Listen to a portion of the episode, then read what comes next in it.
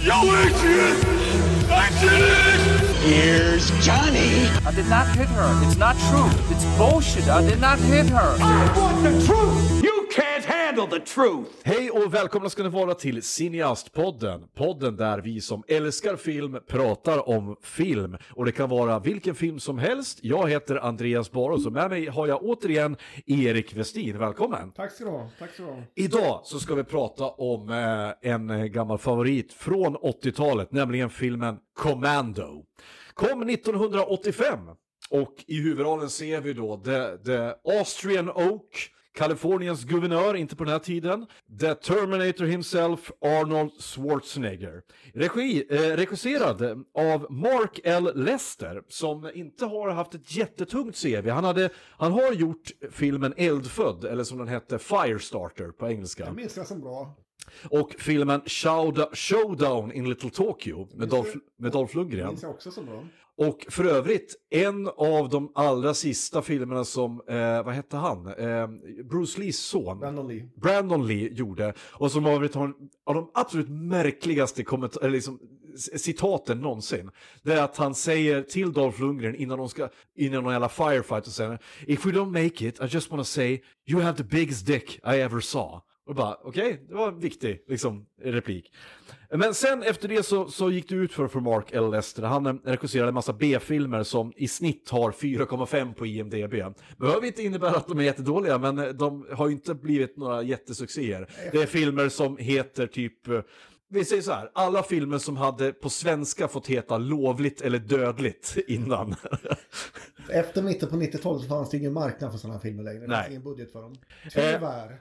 I, I rollerna så ser vi då Dan Hedaya, förutom då eh, vet du, Arnold själv, Dan Hedaya, som eh, är känd som de hårigaste axlarna i Hollywood. Han var med i Alien 4 om du minns honom. Ja, men det, är- vänta, vänta, vänta, är det han som är, är Ben... El Presidente Nej, är där. president det? Ja, han den där ondaste presidenten av Ja, dem. ja, ja, det är han. Eh, han var med i Alien 4 och eh, Alien 4 var det så länge sedan. Ja, den är inte jättebra. Men den har ju Ron Perlman, den har en basketspelande Sigourney Weaver och den har Dan Hedayas jättehåriga axlar.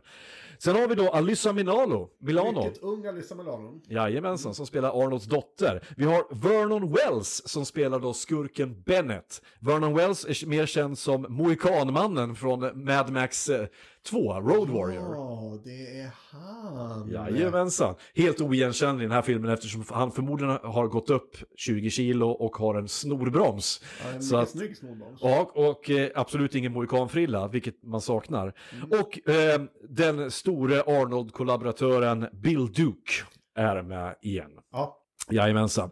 han är ju frän.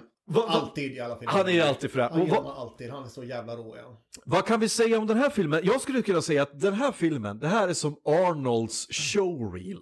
Om, man skulle, om Arnold skulle bara lämna in att, ja, det är de här typen av filmerna jag gör. Det här är vad jag gör bäst. Ja. Då skulle man bara lämna in kommando, för att det är som ett stort jävla montage av hans bästa one-liners, hans bästa actionscener, hans största biceps, allting är bara Arnold i all prakt. Man får ett stänk av nostalgi när man ser den här filmen. För att sådana här filmer görs ju inte längre och det är jävligt synd att de inte gör det. Det enda som har försökt göra sådana här filmer på senare år är ju Vin Diesel. Och det tycker, jag tycker han har viss framgång, men jag gillar ändå honom. Han har rätt typ av glimten i ögat för att kunna komma undan med det. Men det Ja. är naturligtvis inte riktigt samma sak. Är det inte? Jag skulle, säga att, jag skulle faktiskt säga att, att det är ganska många filmer som görs så, på det här sättet. För att Jaha. den här filmen eh, eh, har väldigt, väldigt okomplicerad plott. Vi säger så här, Arnold eh, är ganska mångfacetterad, för han gjorde, vi säger att han gjorde Total Recall, det är ju den, det är ju den mera artsy eh, sidan av, av eh, Arnold Schwarzenegger. Han gjorde komedier, och, men det här är alltså, och liksom så här, men det här är en straight actionfilm, det är liksom inga konstigheter. Det, det, vi kan ju säga så här, sådana filmer görs ju inte idag. Nej. Då måste man kolla på typ Avengers som är tre timmar lång och med en och en halv timme långa onödiga liksom. eh, Jag skulle säga att, eh, ja men då skulle jag säga så här om jag säger John Wick. Där har du ju ingen komplicerad plott. De dödar hans okej, hund. okej. Han måste döda alla. Okej, okej, Ja. okej, på viss, okej. Det här är ju i och för sig en one man army film kommer jag på. Det är så, det jag kommer... Det är det jag så, tänkte- att, så att du har rätt, det gör sådana Ja. filmer nu för tiden. Den här filmen, eh, ska jag säga, var, jag ska inte säga att den är stilbildande, för det är absolut inte. Det var filmer innan som hade samma, samma narrativ, samma tema. Men det var ingen som börjar filmen med först ett montage av en massa, massa gubbar som blir ihjälskjutna. En kille går ut med soporna, blir skjuten på gatan av sopgubbar. En annan kille blir påkörd av en bil. Och en, annan, och en annan kille blir sprängd på en båt. Och då får vi förstå lite senare att det här är Arnolds gamla kommandoteam. Vilket är helt bisarrt, för att ingen av de här gubbarna ser ut att ha, ha någon slags träning någonsin i hela sitt Nej, nej, liv. Till skillnad från Arnold som ser ut som vanligt utan att ha huggit ur block granit. För på den här tiden måste ju Arnold varit kanske den mest gigantiska människan som någonsin existerat. Alltså, eller, han var ju, för det är det, är det jag tänker också. För Det är att det, 85, det är bara några år efter att han vann Miss Olympia sista gången. eh, ja, är det ju. 1985 ja, precis. För att, eh, när gjorde han Conan? Var 82 va? 82. Ja, eh, för att här måste man också tänka att hela den här filmen, om man kollar på castingen på filmen så är det som att man castar alla andra människor, har de castat för att de inte, för att de ska se så små ut som möjligt i jämförelse med... den här svarta killen som sitter på planet med honom, han är ju för fan eh, stor som ett jävla hus. Han är ju längre än vad Arnold är. Ja, nu, och nu tänker jag så här, eh, tänker jag fel nu, är det han som spelar Hightower i de gamla Är det det? Ja, det kan det vara för att han är för fan gigantisk. Ja, han är jättelång, han är ju två meter lång i alla fall och gigantisk. En gammal basketspelare måste han ju vara. Säkert. För jag vet vad hette han då som var med i Titta vi flyger, Airplane? Jarim, uh, Karim Julabar eller vad han heter. Han som också var med i Game of Death med Bruce Lee, som eh, släpptes långt efter hans död. I alla fall, efter den här, eh, efter den här mordserien på de här så får vi då se ett montage när Arnold visar, Arnold kommer in i bild bärandes på träd. Ja. Naturligtvis, och man får se hans gigantisk, det börjar med alltså en inzoomning på hans biceps. Och vi ska förstå att han är gigantisk. Men sen får vi se hans dotter. Han bor ute, ute i skogen, långt ut som fan, från civilisationen med sin Ganska dotter. hus. Jättesnice, en typ timmerstuga som han förmodligen har byggt med träd som han har slitit upp ur marken själv och huggt. dotter Alyssa Milano och så är det ett montage där eh, Ja. man ska se hur fin pappan är. Ja. Och det, jag ska säga det att han ser inte, inte någonstans i den här filmen ser han lika mycket ut som en psykopatisk eh, killing machine som när hon trycker in en glass i Ja. huvudet på honom för att skoja. Han ser ut som att han ska strypa henne på väggen. Exakt, men samma sak jag tänkte. Jag vill ju se en version. Jag, ska, jag, jag tänker varje gång jag ser den scenen att han, hon trycker upp en, en glass i näsan på honom och han skrattar till. och jag tänker att i någon tagning så är det när han bara cavar in hennes ansikte. liksom. Det känns som att han är på väg att göra det. Men sen är det ett klipp när de står och matar ett rådjur ute i skogen. Och sen att de står- over the top allting. De ska mata ett jävla rådjur liksom. Ja, och så ska de träna karate och bara visa åh vad lyckliga de är. Men sen så, sen så dyker Arnolds gamla commander, commander upp någonstans och säger hej, det är någon som offar alla dina gamla, dina gamla kollegor här, du får passa dig liksom. Okej, säger han. Åker de därifrån och ganska snart eh, efter det så blir de anfallna av, eh, av några thugs. Som, eh, och redan här så får vi se Arnolds kompromissvilja är ju lika med noll.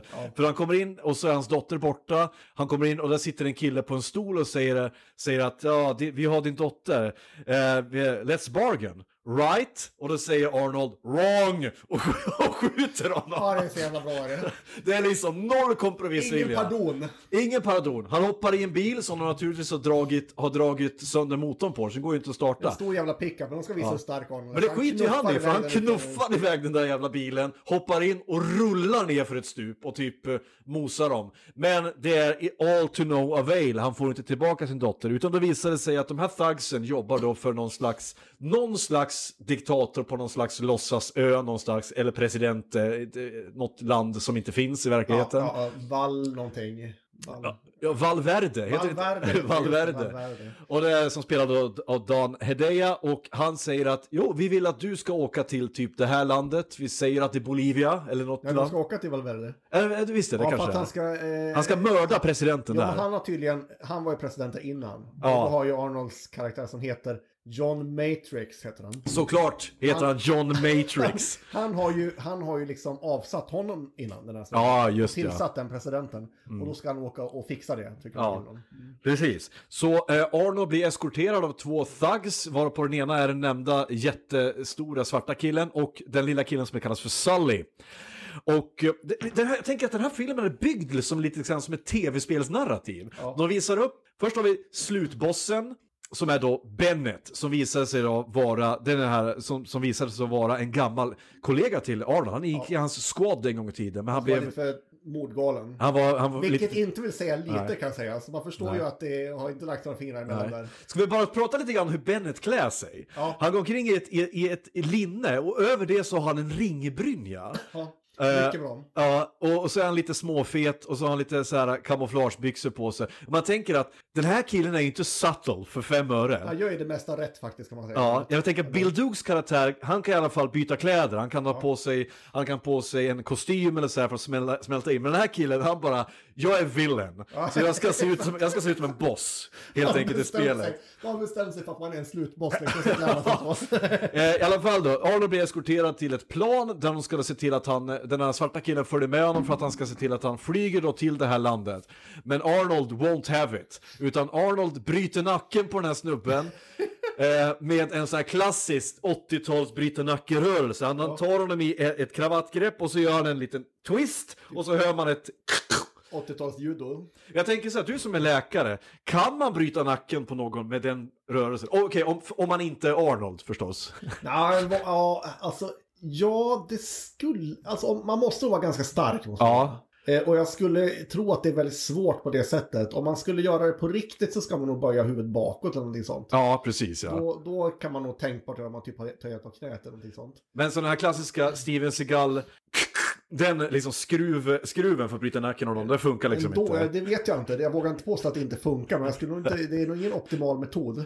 Jag vill å andra sidan inte gå fram till Seagal och fråga heller. Även om han är ett jävla as så är han ändå stor som ett hus den Men det är en jävla... konstig människa. Ja, mycket ska, jag, ska, jag, vill, göra fan, jag ska nog fan göra ett program om bara Steven Seagal någon gång. Vet du vad, nästa gång jag kommer hit så blir det Steven Seagal-film. Det kan jag Ja, ja för den, det finns mycket att säga om honom. I alla fall då, Arnold, eh, han säger då sin, eh, filmens, ja i den här raden, nu är vi inte ens tio minuter in i filmen, han har redan hunnit säga tio one-liners, men här säger han ju Please don't wake my friend, he's dead tired. Ja, det är så jävla Ja. bra.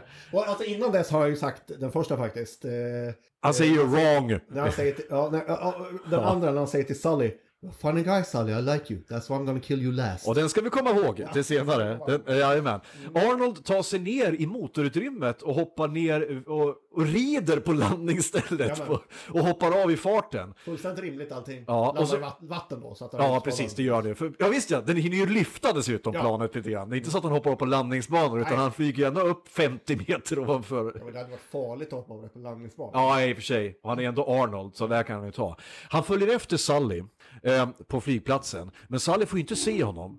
Eh, vi kan ju direkt säga så här, den här filmen hade inte funkat idag, för idag finns det mobiltelefoner. Exakt, det är bland de första grejerna man tänker på faktiskt. Ja. Det här hade aldrig gått. Men, men grejen, plotten är ju att han får reda på att det tar 11 timmar innan planet är i varvvärde. Ja. Och 11 timmar kommer ingen undra vart han är någonstans. Nej, Men där precis. kommer ju någon att hämta honom Ja, på planet. precis. Så han har 11 timmar på sig att hitta sin dotter fattar? Ja, så på- ingen ser honom. Men sen måste ni ta sig in då till landside på något sätt på den här, på, på den här flygplatsen. Och då tar han en eh, flygvärdinna som gisslan. Ja. där, eh, som får leda honom genom security och alla de där grejerna.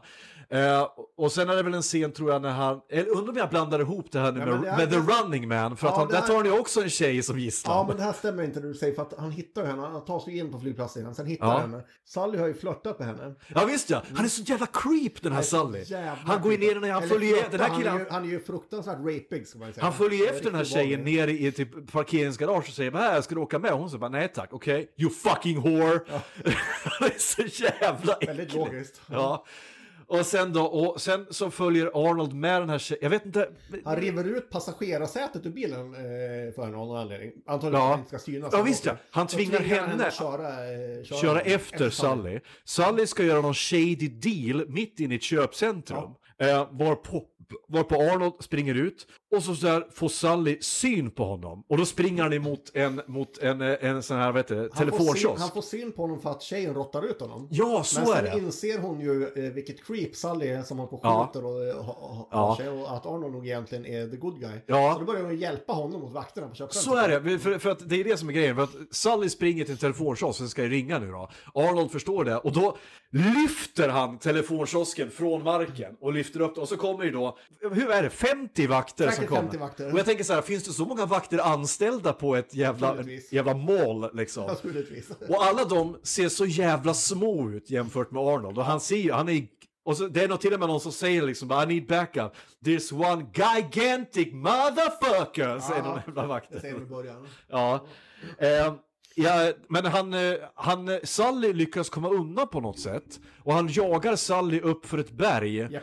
Med bilen och lyckas preja honom av vägen och sen lyfter han honom ut ur bilen. Och nu ska vi säga, han lyfter honom alltså i fötterna, Ja, han håller honom med en arm. ja, ut för ett stup. Och så säger Watch han, it, Sully, this is my bad arm, säger han. ja, och då så säger han då, You remember what I said about killing your last? Yes, you did, you did. said I lied. och släpper honom. Där har vi en one- one-liner. Sen sen vänder han sig... direkt efteråt Ja. när han ska prata med tjejen och hon Ja. frågar vad han gjorde med Sully. Ja. I let him go. Ja, så att det, det är liksom one-liner på one-liner. Det bara levererar. Sen, sen minns jag inte riktigt hur, eh, jag försöker få ihop så här ordningen här, men han, han försöker då liksom få in, eh, på något sätt så lyckas han spåra upp Bill Dukes karaktär. Han har hittat en nyckel i Sullys bil till eh, det motellet där de... Ja de visst ja. Och där blir det en fight mellan honom och Bill Duke. Bra där, fight ändå. Ja, en bra Väldigt fight. En, eh, där han säger “This green beret is gonna ki- eh, kick your ass”. Och då säger Arnold “I eat green beret for breakfast”. Ja. Så den känns också som en väldigt 80-talig eh, Det one-liner. finns ju ingenting i denna filmen som inte känns väldigt 80-taligt skulle jag säga. Nej, precis. Eh, och liksom, ska vi bara försöka på något sätt lista alla one-liners som han har hunnit säga. Han har sagt I lied, I let him go, wrong, I, you're a funny guy, He's dead Sully, tired. he's dead tired. Eh, alltså hur mycket som helst. Eh, och det här går ganska fort efter det. Han Ja, dödar... du, han, han, säger också I'll be back. I'll be back. Naturligtvis gör han det. Och här går det ganska fort, för här lyckas han få reda på var då hans dotter hålls fången. Och det är på någon jävla, någon diktatorö, någonstans Nej, men det är, i... du har hoppat över den scenen för att de får reda på, vad fan är det, nej, de ska ju, de tar ju reda på det någon annanstans väl? Ja visst ja, hon är ju duktig på datorer Ja. Mm. naturligtvis. Så hon lyckades ju ta sig in i något slags register då och... Ja, precis. Eller de tar reda på, eh, bryter de sig inte in någonstans, här minns inte jag riktigt heller för att alla scenerna går ihop. De är lite snarlika de här scenerna, men jag tror att de bryter sig in någonstans. Eh, På polisstationen? Ja, är det, va? ja, så är det kanske. Men de får reda på något sätt att de behöver flygbränsle. Att de har köpt flygbränsle någonstans och de får reda på en karta till en jävla ö. Så är det, ja. Att de har något Och det visar sig för övrigt att hon är pilot. Ja, Ja, för hon har gått ett par kurser. Och så nu Utbilda åker... sig till pilot. Hon utbildar sig till pilot ja. Och, och nu, men nu måste de ha vapen. Så då åker de iväg till ett, eh, en, ett surplus store. I, på- jag gillar också den svenska då, svenska subtitles. Så stod det överskotts överskottslager. Ja. Och det, sådana har vi ju inte i Sverige. Jag trodde ju när jag var liten när jag såg den här att ÖoB, alltså överskottsbolaget, att det var det, liksom där man kunde gå och köpa vapen. Så jag blev så besviken när vi åkte dit och det enda de hade där var typ scoutkåsor och sådär. Och Men, typ, men från början på överskottsbolaget så var det ju inte vapen men överskottsmaterial från försvaret. Ja men det var ju kläder och sånt där, men inte fan kunde du gå in och köpa en AR-15 där liksom. eh, Nej, För det, eftersom det går ju tyvärr inte i det här frihetshatande landet. nej, nej, precis. Fy fan, ska vi bara hålla, ska vi bara kort acknowledge eh, frihetens land USA, där man kan gå in, där liksom bredvid drugstoren så ligger då ett surplus store. Han tar ju då, han får ju då ta på en Jo just ja, han får ta på en, en, en bulldozer som står, en bulldozer som står bredvid det här överskottsbelagret. Som man kör rakt in i där, eh, när nycklarna dessutom sitter i. Ja, ja. Såklart. Han kör rakt in, så plockar han på sig en jävla massa saker. Snuten kommer och griper Arnold va? De lyckas få in Arnold. Men hon har ju fortfarande en bazooka Ja. i baksätet som hon tar upp och eh, siktar. Men så skjuter hon åt fel håll. Hon skjuter ju baklänges med den. Jag tror det är lite roligt, haha, Ja. hon vänder på den alldeles strax och så blastar hon. Blastar de, eh, såhär, vilket också är så kul, för att hade det varit någon annan än Arnold som satt i den där bilen så hade han varit stendöd. Ja, men han klarar sig. Ja. Det fattar ju hon. Ja, det fattar ju den hon. kan man inte skjuta ihjäl. Nej, det, det går ju inte. Och det, är ju, det, är ju, det var ju en sån här armored car som den kanske klarar det. Ändå en jävla eloge till den här bruden. Ja. För typ bara någon timmar sedan så har hon liksom varit, var- varit en vanlig flygvärdinna. Nu har hon Ja. noll problem med att skjuta med en bazooka på eh, Ja. en, ett, en polisbil. Liksom. Precis. Men nu är det dags för Arnold att eh, skipa rättvisa och eh, då eh, de får tag på sånt här, vad heter det, de här som, planen som kan landa på vatten. Amfibieplan. Amfibieplan. Jag kommer alltid eh, eh, för övrigt att associera amfibieplan med, med Raiders of the Lost Ark. Ja. Det är den första, första scen, öppningsscenen. Så är det. Där, är- eh, de, och så landar de eh, mitt ute i vattnet utanför den här, eh, jag kommer att kalla det här för El Presidente-ön, för det är Ja. precis vad det är. En helt Det det. onämnbar. Det är så här, om jag blir diktator någon gång, det är klart som fan jag ska ha en ö någonstans ute med en egen armé och ett eget vitt palats, för de är alltid Annars vita. vore det ovärdigt. Ja, det är liksom, och så ska man ha, man ska alltid klä sig så här, typ eh, Fidel Castro-uniform liksom också med massa medaljer och skit Det liksom. här är ju inte riktigt den enda filmen i den här stilen där det är på det här viset. Nej, nej, nej, nej, oh nej, långt ifrån. Jag Det är säga att liksom Chuck praktiskt. Norris har byggt en karriär på den här typen av filmer. Ja, men det, det är ju liksom praxis eh, att man Ja. har den typen av plats och den typen av ö. Ja, Arnold hoppar ut ur planet och sätter sig i gummibåt. Naturligtvis i Speedos, för han packar ju ner alla sina, sina grejer. Och det här, här det, mitt tioåriga jag sitter ju här liksom, här, här, här fangasmar ju jag. När Arnold ror, och det är förmodligen 300 mil han, han ror rakt ut från öppet hav. In, in till den här Inga liksom, problem. eh, i en gummi, gummijolle, rakt in till den här ön. Kliver ur i sina Speedos och han är ju stor som ett hus här. Återigen, producenten bara, här måste vi ha Arnold eh, i all sin prakt liksom, för det kommer att dra, alla tioåriga killar kommer bara, ja, i och för sig alla killar någonsin, alla tjejer också för den det. delen. Är det. Var, Men det är ju framförallt en killpublik får man ändå säga som man vänder sig till. jag, jag, jag tänker så här, eh, jag, jag tänker så här, tjejerna var nog på den här tiden var kanske lite mer attraherade till Van Damme. Ja, Kan jag tänka mig. För att de var nog lite mer före rädd Van för Arnold tror jag. det är väl före Van Damme. Eller? Ja, Van Damme gjorde väl ändå Bloodsport samma år va? Var det 85? Jag tror Så att det tidigt? var, eller för att han har, för sen så barkar det ur och bara helvete. Det kommer jättemånga filmer. Bloodsport, bra film. Ja, det kommer bli ett avsnitt av Bloodsport också, jag lovar. Eh, men i alla fall, han ror in och nu kommer då Gear Up-scenen. Det här är ett montage, eh, naturligtvis. Eh, den här Men klassiska. Det här, är, det, här, det här är ju där det hände för mitt tio- tioåriga jag kan man Ja. ser det här. Han drar på sig alla vapen, Ja. klär på sig, drar på sig lite kamouflage Ja. Det var det häftigaste jag sett. Ja, jag kan ju säga det. Jag, har, jag skannar igenom Hobbex-katalogen mer än en gång efter att köpa allt som vi hade. Vi var ute till och med, jag har ju försökt förklara för min dotter. Vi såg, jag såg Predator med henne här, häromveckan. Och då förklarade jag liksom vad Arnold betydde för oss. eh, Liksom, och att vi var ute i skogen och lekte liksom. Så här, på samma sätt som du sitter och spelar Fortnite nu, var vi ute och gjorde the real thing ute i skogen. Och lekte krig och, och man, jag visste inte, vi visste ju inte vad det var han hade i ansiktet så vi tog ju typ vattenfärg och bara drog så här. liksom, för jag tyckte att det var skitcoolt. Och att man skulle ha, man skulle ha så här väst och det skulle vara sleeveless för man skulle ha sina, sina taniga tioåringsarmar som skulle... Man kan ju lite grann idag förstå den här videovåldsdebatten faktiskt. För att det känns ju inte tusen procent sunt att ganska små barn satt och kollade på den här Ja, men- ja, men vi säger så här, vi- vi- filmen. Jo men vi säger så här. Jag säger ju samma sak där som de som spelar GTA. Vi, det gick okej för oss. Ja. Men det kanske inte gick, går okej för den promille av människor som är typ John Ansonius liksom. Som, är- som är störda redan Jag innan. kan tänka mig att om man har lite problem så kan det här nog vara en utlösande faktor. Men det är klart att det är, jag tror Mm. fortfarande att, att det här med våldsamma filmer måste ju vara eh, ett minimiproblem i sammanhanget om man är är den typen av människa som är funtad. Ja. Så att man går runt och, och skjuter folk. Eh, Jag kan, jag kan hålla med om det. I alla fall, nu sätter ju då själva finalen igång. Och det här är, det här, det här är ganska liksom rakt på. Det är ing, här är det inget liksom subtle, ingenting. Arnold går in med en väska full med vapen. Han har alltså, han, han har ju knivar och ta med fan allting liksom. De här så kallade klassiska Rambo-kniven som han har. Och kastknivar då. Och kastknivar och granater och ta mig fan. Han springer in. Och det här är också kul, för här får vi se då, återigen, castingen i den här filmen. Den här presidentens då eh, personliga armé där. Det är också så här no-name killar. De ser ut som vilka jävla snubbar som helst. Som såna jävla lök, eh, löksnubbar som bara får, får på sig såna jävla Beppe-mössor med, med kamouflage på liksom. Och med inga muskler. Återigen för att de ska se så små ut som jämförelse med Arnold. Arnold bara går in.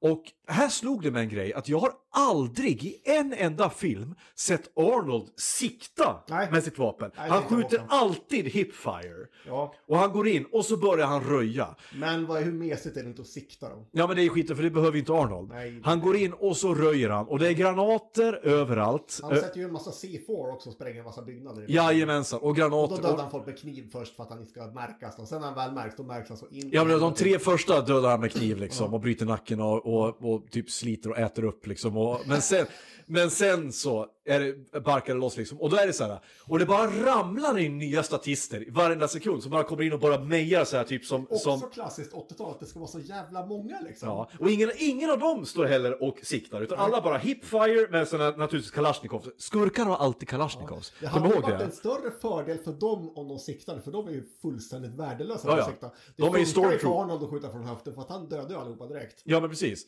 Och det här är också kul. Har du tänkt på att alla skurkar har alltid kalasjnikovs? Ja, Alla, det är en typisk skurkvapen. Medans, medans, medans, ryskvapen, men Arnold har ju amerikansk vapen. ja, han har ju en, han har ju en M, M, M15 va? Ja, eller- ja, M15 eller M16, jag vet jag kan inte se skillnad på de där. M60 är väl den här, det är väl ett större M16. maskingevär. M16 finns det väl också? MC, M16, han har M16 och så har eh, Rambo hade ju den klassiska M60. Ja, den där jättestora som Ja. egentligen är monterad på ett stativ. Ja, som man står med en hand och håller såklart. För att, eh, eh, åh, det kommer bli, det kommer bli, det kommer bli avsnitt om Rambo också kan jag säga. I alla fall, Arnold mejar ner allihop och så vet jag att det är, det är, det är i en sekvens så går han in i ett jävla skjul som var någon annan, här redskapsskjul. Han har slut på vapen och ska han gå in och hämta iväg. Och så använder han liksom... Eh, jävla sågklinga.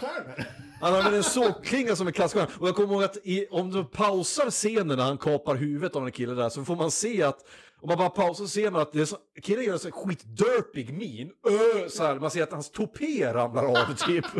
att den träffar honom inte på riktigt liksom. Och sen då så, så, så lyckas ta sig in i palatset. Det här är också, det här är också en ganska brutal scen för att han använder machete och han fan hugger armen av en kille. Ja, ja visst. Och det är också så här jättebra. Det är nästan Stan, inte Stan Winston, vad hette han eh, som gjorde effekterna till Dawn of the Dead och han som var med i From Dust Till Dawn.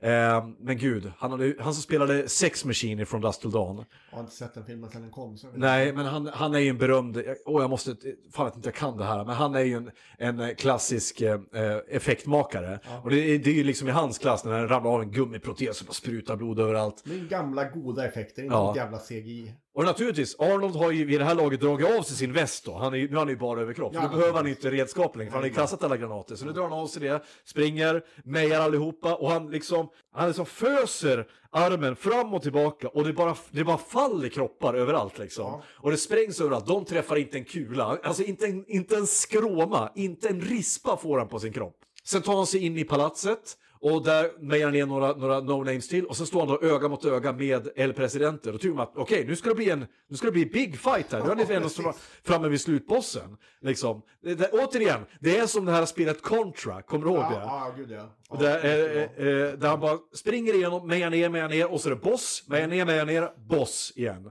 Och nu är slutbossen då. Nej, det var det inte alls för han dör ju like a bitch. Det tar ju två sekunder. Han blir en sekund ja. han blir skjuten av en hagelbössa och flyger ut Han genom ett fönster. Men, eh, då ska vi se om jag Han minns... Bennett han har ju varit och letat efter dottern här nu. För, Ja. att, eh, för att presidenten sa ju till eh, honom att offa henne så fort de fattade att Arnold Ja. var där och inte alls hade åkt till Valverde. Precis. Men hon har ju smitit ut. Och har ett dörrhandtag som någon slags eh, kofot och tagit sig ut genom ett Ja. igenspikat fönster. Ja, och hon har ju lärt sig karate i början, det har vi ju sett. Exakt, så hon har ju gömt sig någonstans i Ja. någon källare eller vad fan det nu är. Ja. Och där är det både, både Matrix och Bennett är ju Ja. där och letar efter henne. Och sen- Men naturligtvis får ju Bennett tag på henne först. Ja, precis. Och det leder ju då till en, till en slutkonfrontation nere i någon slags underjordisk kraftverkskällare, va? Och man, kan, och, man kan se, och man kan se här Bennett slits mellan vad han egentligen vill för han har ju all makt i Ja, hand. men Han då säger Arnold, Han har, eh, han, han har dottern. Ja. Ja. Arnold säger “You want to put a knife in me, right? Up and close”. Varpå Bennett får någon slags psykos och bara skriker “Yes, yes, I'll kill you!” Ah! Så står han och skriker och sen springer han mot honom med kniven och då blir det en knife fight Man mellan ser de han två. slits mellan vad han vill och Ja. man ser det ansiktsuttrycket liksom plågat. Ja. Och det här, är ju, det här är ju en typisk bossfight. För att de slåss lite grann fram och tillbaka. Arnold gör sina klassiska... Det finns en sån här klassisk 80-tals slagsmålskoreografi. Att det börjar med ett slag. Och sen som han blockar med vänsterarmen. Så drar han armen runt. Hookar upp den och ger honom ett slag i ansiktet. Ja. Varpå Bennett flyger in i någon slags kraftverk, elkabel där. Jaha. El, får elchocker i ett par sekunder. först Ja, den. ja, precis. Så får han elchocker i ett par sekunder och sen får han superkrafter av det. Ja. Det, det, det. Återigen, det är som ett tv-spelets boss. Nu, det här är hans andra form, det är hans true form. Detta är en bra bossfight alltså. Ja. En bra slutfight. Det blir lite mera, lite mer fighter och då har han nästan the drop på John Matrix. Men han har ett sista, ett sista eh, S i Han eh, får ta på rockärmen. pistolen igen och ska skjuta honom. Precis, men Arnold drar loss ett jävla rör från, från väggen. Återigen, han är Arnold, så det här kan han göra. Och kastar ett rör rakt igenom hans mage. Det går igenom alltså ringebrynjan och allting Ja. som han har på sig. Förstår du kraften han måste ha slängt det där jävla röret Åker med? fortfarande av någon anledning ut ånga från det varpå Arnold naturligtvis säger Time to let off some steam Bennett. Jajamän. Och eh, där är det över, han kramar av sin dotter, går upp och eh, tar sig ner mot, eh, mot stranden igen. Och där kommer då ta med fan hela the US Marine Corps och kliver i land och alla bara "Wup, wup, wup, wup, wup, så här. Och då, återigen, amerikanska soldaterna ser ut att vara en tvärhand hög jämfört med Arnold. De är så här full stridsrustning, Arnold går omkring barbröstad med sin dotter under armen och eh, vänder sig, han är på väg då mot solnedgången ut mot eh, havet och han ser det där planet och där hans, eh, där tjejen han just har träffat, ja flygvärdinnan står och väntar på honom, hans gamla commander vänder sig och säger You're, the door is always open if you wanna come back. Varpå Arnold vänder sig om. Och så, det här är så märkligt, för den här slutscenen, det här, det här pågår i säkert 30 sekunder där det bara är bilder på folk som vänder på huvudet och nickar åt varandra.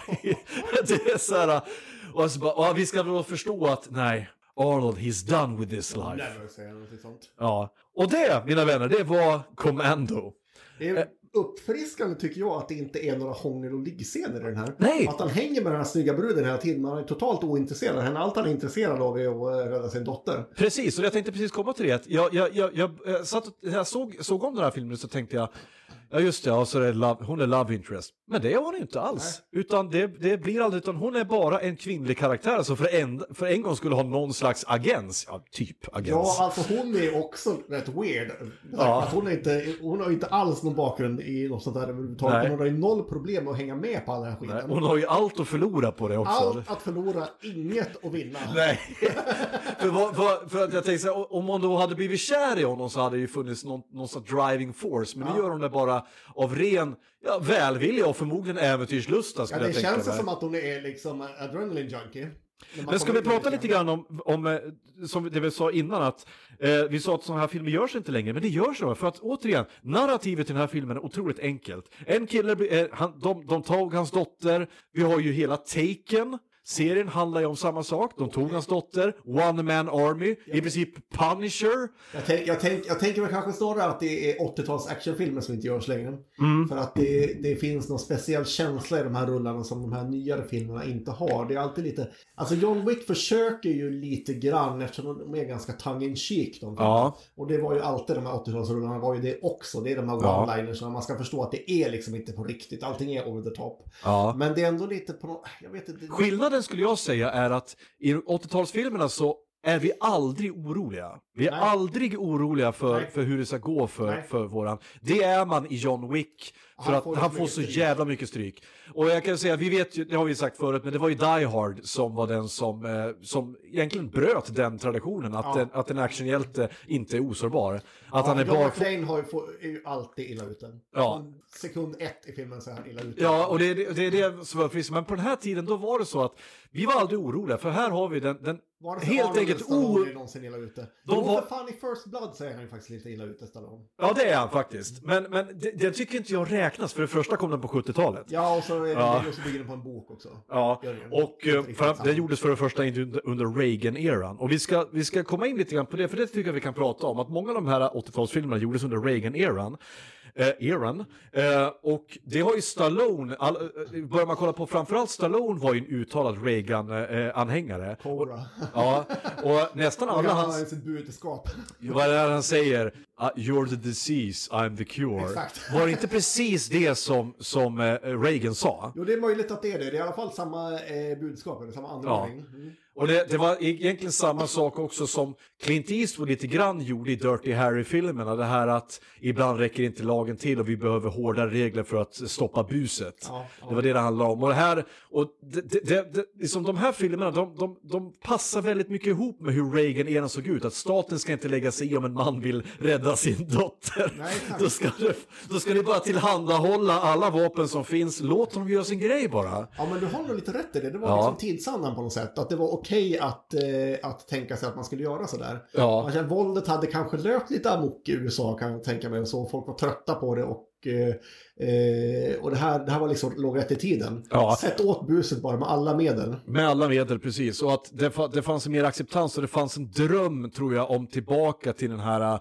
den här äh, laglösheten. Det Reagan återigen var ju gammal skådis, framförallt en gammal westernskådis. Och western, westernfilmer hade ju sitt narrativ, just med laglösheten, just med John Wayne Det och den här här... påminner ju väldigt mycket om, om, eh, om westernfilmerna, den här typen av Ja. film. Och gör det. Det är ju samma typ av, eh, av uppgörelsementalitet. Att lagen räcker liksom inte till. Nej.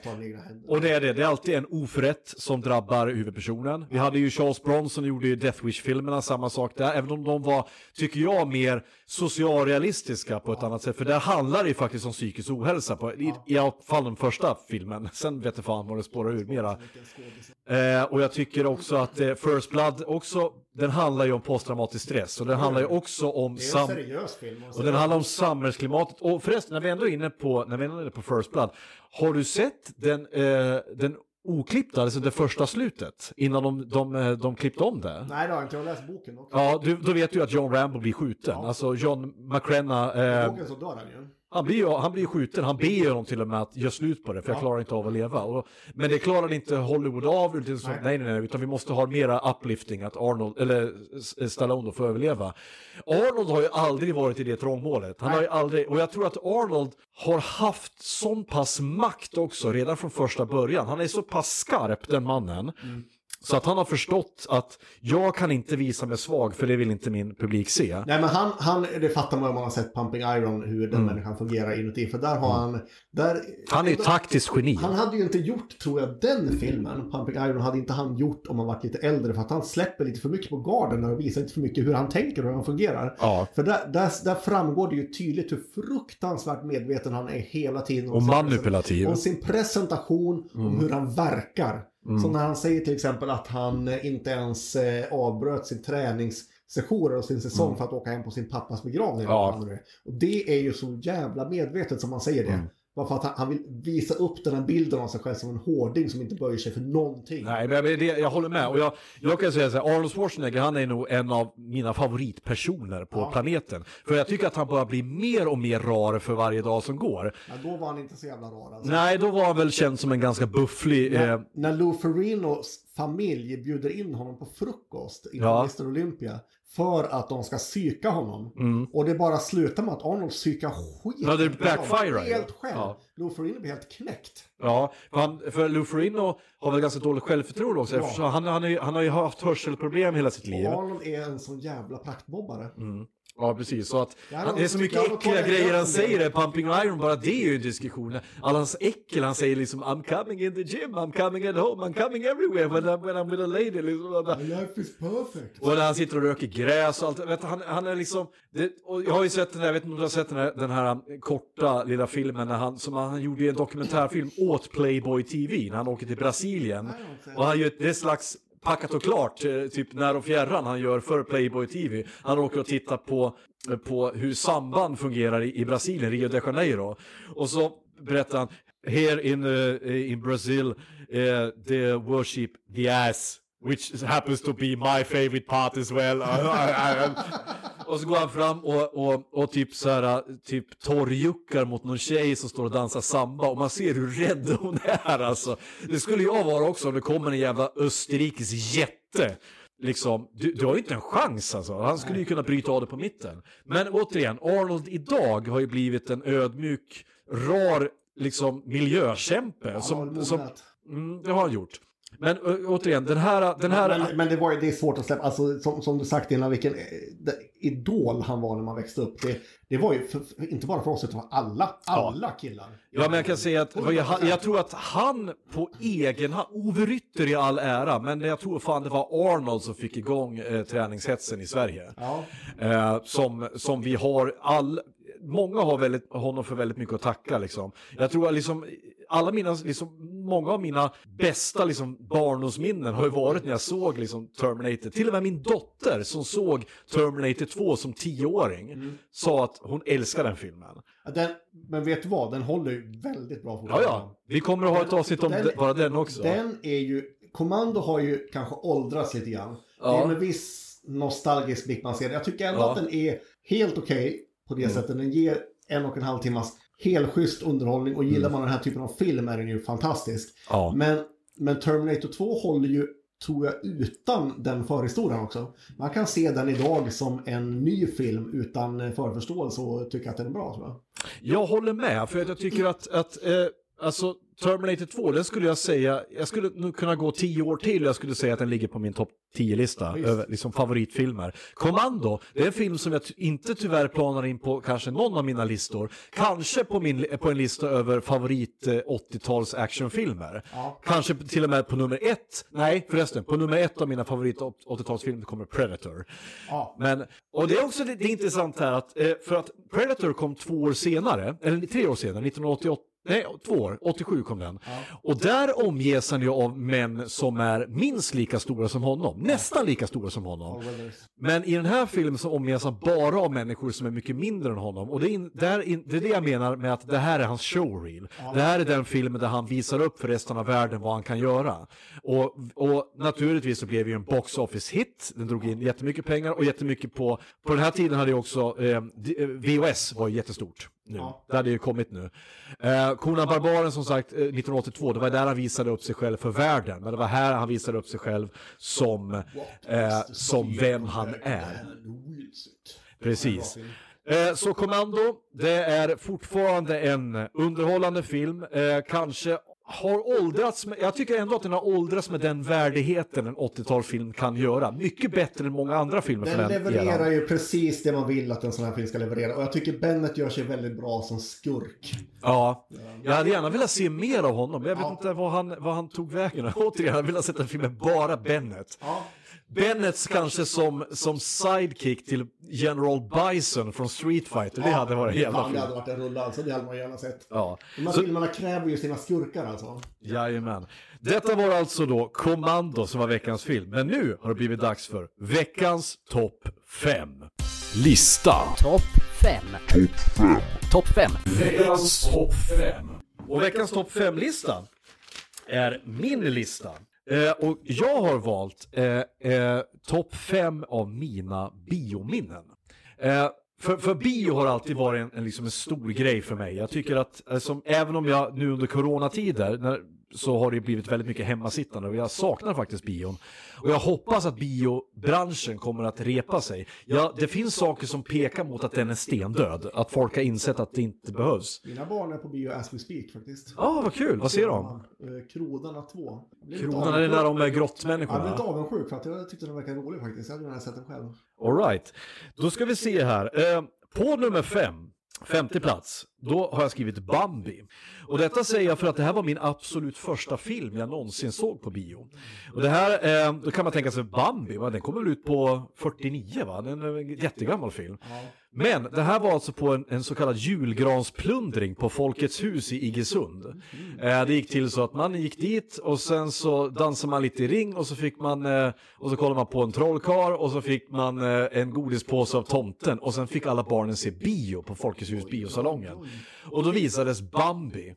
Eh, och det var en stor upplevelse för mig, för här hade jag suttit liksom och kollat på min VHS-spelare hemma. Jag, jag, jag, kanske var sju år gammal, sex eller sju år gammal.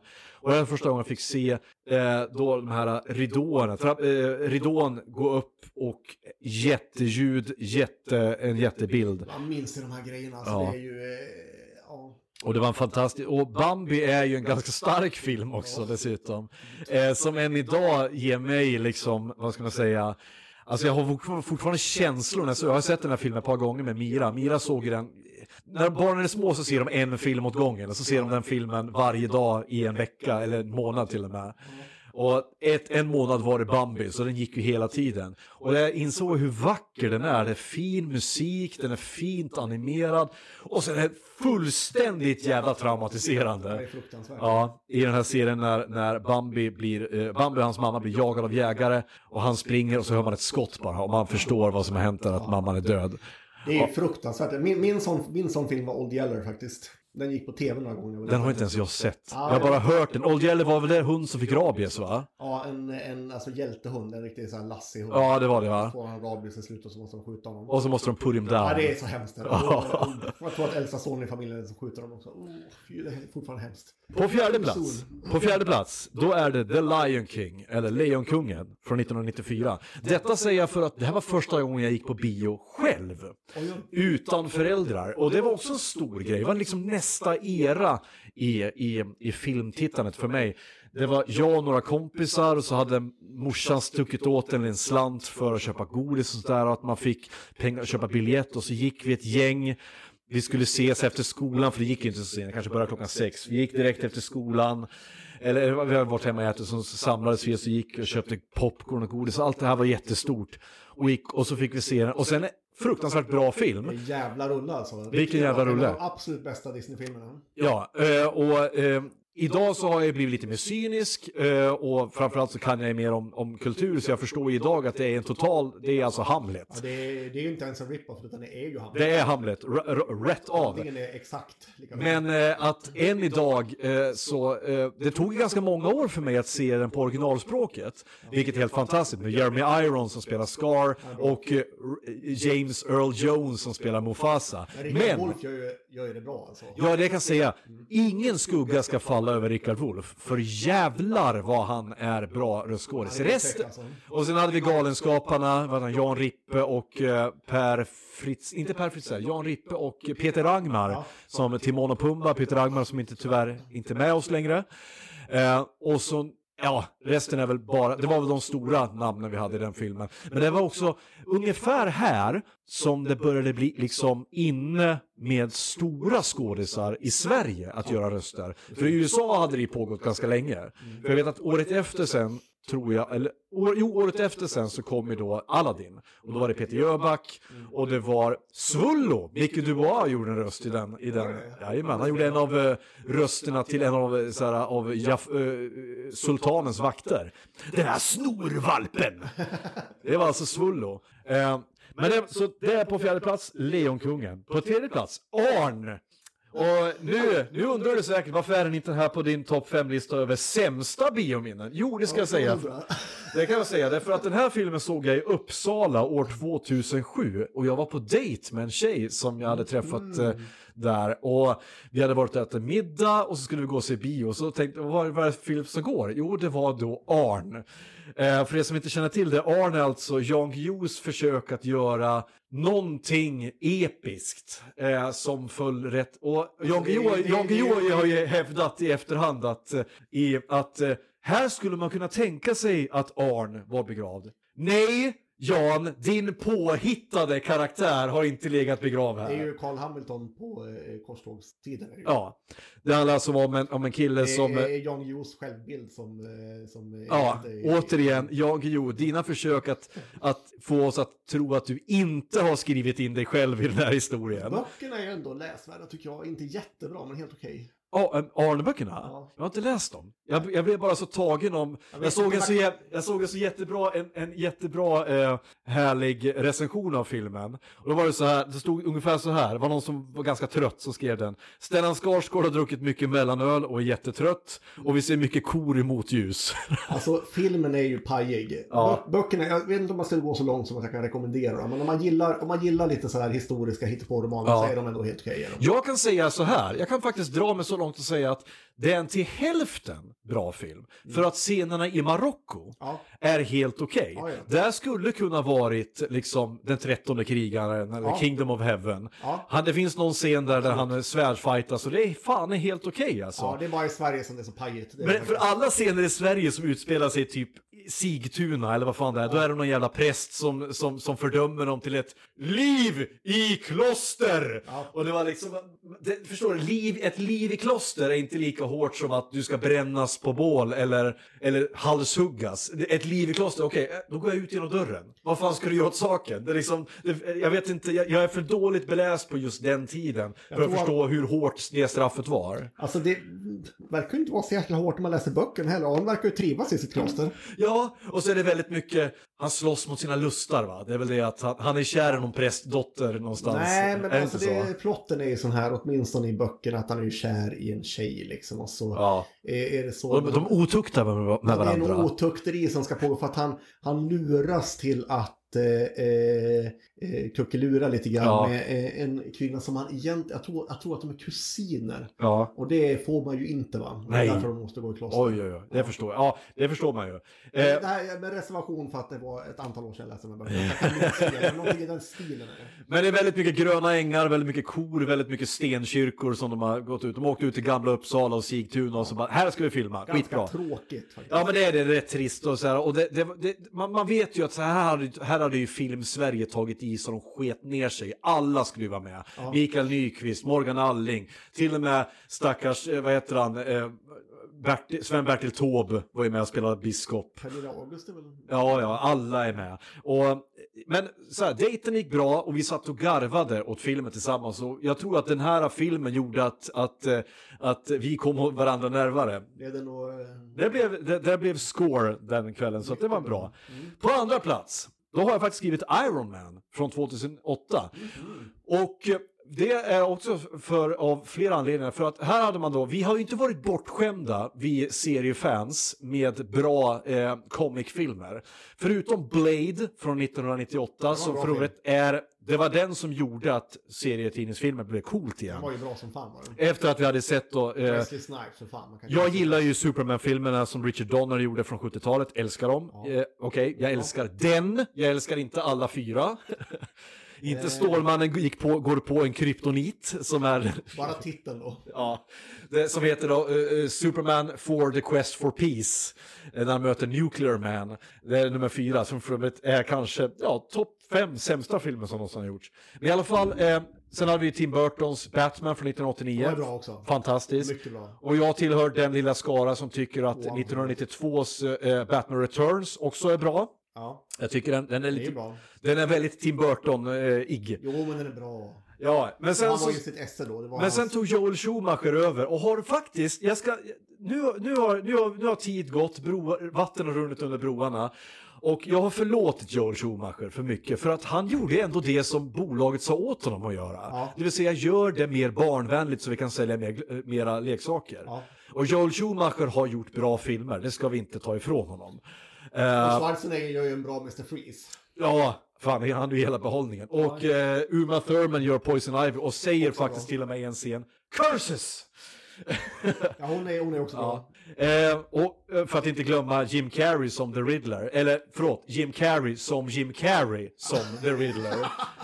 För Jim Carrey gjorde, gjorde faktiskt Jim han, han, han, var, han var i sin storhetstid då och då gick det inte att kasta honom i någon annat än att han ska spela Ace Ventura i allting han gör. Jag eller The Mask. Ja, men så kom då Iron Man 2008 och Robert Downey Jr hade då varit liksom, han hade varit personen non grata i säkert tio års tid i, i Hollywood på grund av att han pundade ner sig så hårt och en, en eh, han var så Oscars-nominerad, jag tror till och med att han vann en Oscar för sin porträttering av Charlie Chaplin i filmen Chaplin. Eh, och sen gjorde han eh, lite andra filmer men sen så hamnade han faktiskt i fängelse och domaren var rätt hård. Han dömde honom dessutom till, op- liksom så här, till population. Det vill säga han fick inte sitta på någon specialavdelning utan han hamnade ute i gen, genpop. Oj, och första natten blev han så misshandlad så att han nästan dog. oj. Så att eh, det, bara för att han var kändis. Sen kom han ut och var i princip eh, personen non grata med hela Hollywood och fick, komma, och fick ta sig upp från, eh, från liksom botten. Och han gjorde en film som är ganska okänd idag som heter Kiss Kiss Bang Bang med Val Kilmer som är en mycket underskattad film. Skulle förmodligen kunna toppa in på min topp fem underskattade filmer. Otroligt bra film, den kan ni kolla in. Men så gör han då Iron Man och jag ska, jag ska er, villigt erkänna att den enda gången jag hade egentligen tänkt på Iron Man var i spelet Marvel Ultimate Alliance från något år innan. Mycket bra spel. Och eh, eh, den tecknade Spider-Man-serien där både Iron Man, eller Järnmannen som han heter, och Krigsmaskinen dyker upp i samma avsnitt när de slåss mot Baron Mordo. Vet du vad? Okej, jag brukar ju ändå, jag brukar ändå hålla, eh, bara ett litet sid- sidospår Ja. här. Jag brukar ändå hålla det för att den enda eh, översättningen Ja. av eh, superhjälte eller superskurks namn i serier till svenska som är bättre än originalet är ju The Punisher som på svenska blir Straffaren. Men jag Som tycker, är alltså, objektivt hårdare än vad, vad, vad men jag tycker att varför heter han Men- straffaren och inte bäststraffaren? Ja men sluta nu, för att straffaren är mycket coolare. Ja, ja. Det blir för många stavelser i Ja, ja, jag är med. Men jag måste ju säga att krigsmaskinen, det var jävlar i mig. Krigsmaskinen, War Machine, Rhodey. Mycket Jajamän. tuffare än, än War Machine. Ja, och det är också kul att de i detta avsnitt då slåss mot eh, eh, Baron Mordo, vilket är, ju- det känns som en ganska one-sided fight. Därför att jag tror att, eh, eh, nej förlåt, de slåss inte alls mot Baron Mordo. Jo, de slåss mot Baron Mordo som i sin tur har anlitat Carnage. Eh, som i sin tur får spö av Venom. Så att det är väldigt många inblandade i den här. För, då, för att Carnage och Baron Mordo vill naturligtvis ta in Dormammu i våran eh, värld igen. Som man vill. Som man vill. Men i alla fall, det här var alltså då utan att vi visste vad som komma skulle. Och jag vet att du har dina aversioner, men jag älskar ju det MCU. Jag, för mig är det a dream come true, att allting som Marvel och Disney tar i ska inte säga blir guld, men blir i alla fall järn och silver. Det är ingenting som har varit dåligt. Det kan du ändå inte säga. Men sen har ju inte jag, allt... jag, jag, jag ska säga så här, och nu vet jag att eh, jag kommer svära i kyrkan, för jag vet att du älskar den filmen. Jag tyckte Endgame var skräp. Tyckte var Tycker du verkligen att det var skräp? Tråkig. Okej, ja. Ja, hade den varit en timma kortare så hade jag tyckt att det var habil underhållning tror jag. Men jag satt och var så jävla uttråkad när jag såg den filmen. Så att jag Ja. visste inte vad jag skulle ta vägen. Gud, Nej, nej och jag, det, det, som sagt, det är helt okej att tycka. Jag, ty, jag är mest... jag är mest... fram till den tyckte jag var minst helt okej. Men den tyckte jag inte om. Jag, jag måste ju säga att jag har ju, jag har ju tjusats av, av Disney Companies. Jag vet ju att de är ju våra overlords nu. Jag kommer ju, jag kommer ju, de kommer ju få mig att göra vad de vill till slut. Men jag, jag, tycker, jag tycker att de här lite mera så här, eh, några av de Obskyra? under radarn-filmerna som Captain Marvel-filmen tyckte jag var helt okej. Den uppskattade jag. Jaha, Och okej. Deadpool-filmen tyckte jag var överraskande bra för att jag avskyr Deadpool-karaktärer. Som inte gjordes av Disney för i övrigt. comicsen. Nej. Nej, det gjorde den kanske inte. Nej, det gjorde den inte för de hade inte rätt till några karaktärer. Nej, utan de det var, det var Sony som gjorde den. Men den var ju för fan svinbra. Jajamän, älskar den. Och Han är, Den- den är mycket sig- bättre än vad själva serien är. Han gör sig otroligt mycket bättre på film än vad han gör i serie. I serien är Ja. han bara störig. Men det är också för att Ryan Reynolds... Han eh, föddes ju för att spela den Det är det jag menar. Och det fick också mig att få en respekt för Ryan Reynolds för att jag insåg ju där att han har varit felkastad i hela sitt liv. Ja. Det är det, han fick göra massa eh, romcoms där han måste hålla igen hela tiden. Han ska, han ska göra sånt här bara. Ja. Han är Eh, Och han, han, han är medveten om det själv också eftersom han i Deadpool går in och skjuter sig själv när han läser manuset till Green Lantern. Vilket är helt... För där var han ju också felkastad. Eller för sig, den filmen, hela den filmen var ju skit.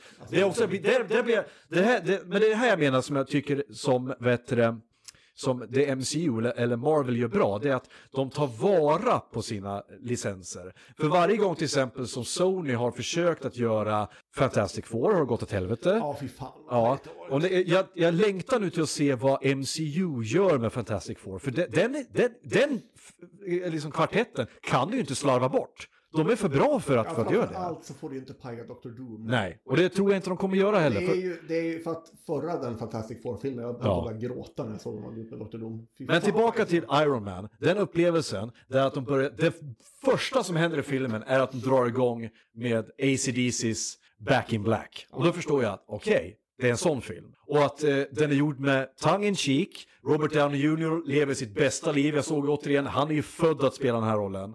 Och sen bara, sen bara, sen, sen har man ju valt en skurk som är den kanske sämsta i alla alla de här Marvel-filmerna combined. Till och med sämre än Mats Mikkelsens i Strange, i Doctor Strange. Eh, Ironmonger. Eh, jag tycker att de, tar- att de slösar bort, eh, vet du eh, vad heter han, gud, The Dude. Men shit, kom igen. Jeff Bridges. Jeff Bridges där. Men i alla fall, det var en jättestor upplevelse med för nu, för, jag, jag förstod inte, eller jag förstod, jag anade redan där att nu är vi in for a treat. Det kommer att hända saker närmaste åren nu. Ja, det var bra var den. På första plats, mina, mitt absolut bästa biominne genom alla tiderna var Lord of the Rings år 2000. Ja. Okej, vet du vad? Mm. Jag, eh, jag har inte fått tänka efter på det här, så jag vet, jag vet inte. Jag, jag, jag, vågar inte jag, jag kan inte ta gift på detta, men jag kanske håller med dig. Ja, jag ska Det berätta. var fan en käftsmäll alltså. Jag hade inte läst böckerna. Jag visste ingenting. Men naturligtvis så kände jag ju till egentligen hela historien. Därför att jag hade spelat mycket drakar, alltså drakar och demoner, jag hade sett mycket fantasyfilmer. Jag vet, jag visste vad orker var, jag visste vad, vad svärd var, jag visste vem Gandalf var, jag visste att det fanns trollkarlar, allt de här. Jag kunde loren, typ, eftersom allt, Tolkien har influerat i princip all fantasy som har kommit efter.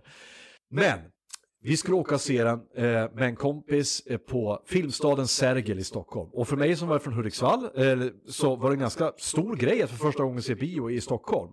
På premiären! Svensk premiär!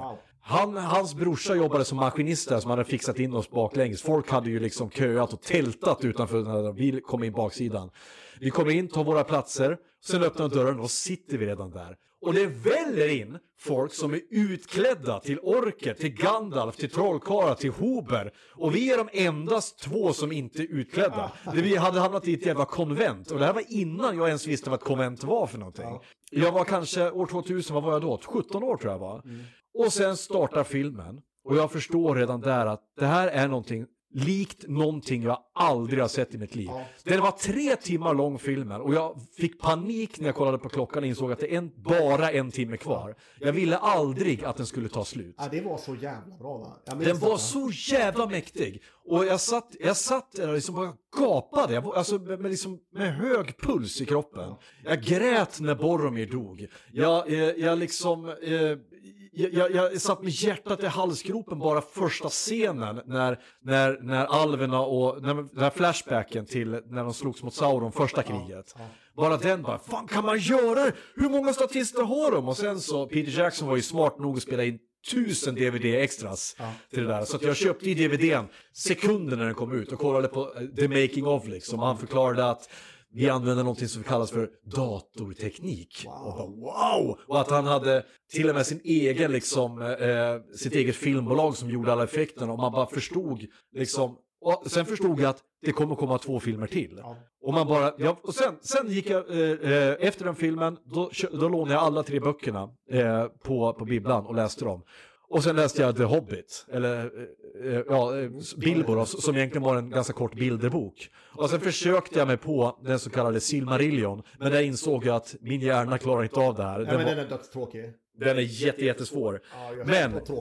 det är alltså mitt, och det är än idag står det sig som mitt absoluta största biominne. Ja, men jag förstår, och särskilt i den situationen, men den var ju en käft. Jag hade ju läst böckerna. Okej. Jag tänkte så här, Peter Jackson, Bad Taste och Braindead, vad- hur, kan det, hur ska det gå? Tänkte Ja jag men du jag kände till honom, jag visste inte ens vem Ja, regissören jag, var. ju, ja. jag älskade ju eh, hans... Eh, Jag visste, jag hade, ju, jag hade ju sett Bad Taste de här, men jag visste ju, jag kopplade inte att det var han. Jaha, nej jag visste det. Jag visste det. Ja, jag tänkte, Hur okej. ska det här gå liksom? Tänkte Ja. jag. Men sen såg jag den och jag, precis som du alltså från början, man rycktes ju med. Ja, Jag bara shit, det här är... Han, man trodde ju inte att han skulle lyckas liksom. nej. Man trodde inte att han skulle lyckas och, och skapa det här universum på ett trovärdigt sätt, men det gjorde han ju. Men, hur, men, men nu då när det har gått några år eh, och du förmodligen är lika stort fan av böckerna fortfarande. Hur tycker du att filmen står sig, filmserien? Bra. Du tycker det? Ja. ja det tycker jag med nämligen. Jättebra. För att jag har träffat på alldeles för många puritaner som inte tycker det. Som, bara, som gnäller och säger det var för lite Faramir. Var var Andreas- Tom Bombadil Andreas någonstans? sätter nördar, men det Ja. inte honom. Jo, nej precis. Och det är det att om det, det är några, om det liksom så här, men jag Vem fan bryr sig om jävla Tom Bombadil? Nej, talat. jag, jag pratade om det i min förra podcast också, att jag, det förstå, finns ju en poäng att Peter Jackson skrev ut honom. Det är för att han, ska, han passar inte i Han är narrativet. meningslös. Ja, men han är- meningslös i boken också. Ja, och jag, jag tror att inte ens Tolkien själv i efterhand förstod varför han skrev in honom i boken. Nej. Det var bara för att han skulle fylla sidor Det, förmodligen. är- nej, men det är någon som, det, jag tror att det är någon slags jävla Easter egg faktiskt. Ja, okej. Ja, jag Det- tror att det jag- inte han med i Bilbo också, att det ska liksom vara någon, jag, jag minns att jag, det här kommer, alla Tolkien-fans kommer skriva in och säga att ta bort Ja, den jag hoppas. Jag vill, jag, vill, jag vill att ni ska bråka.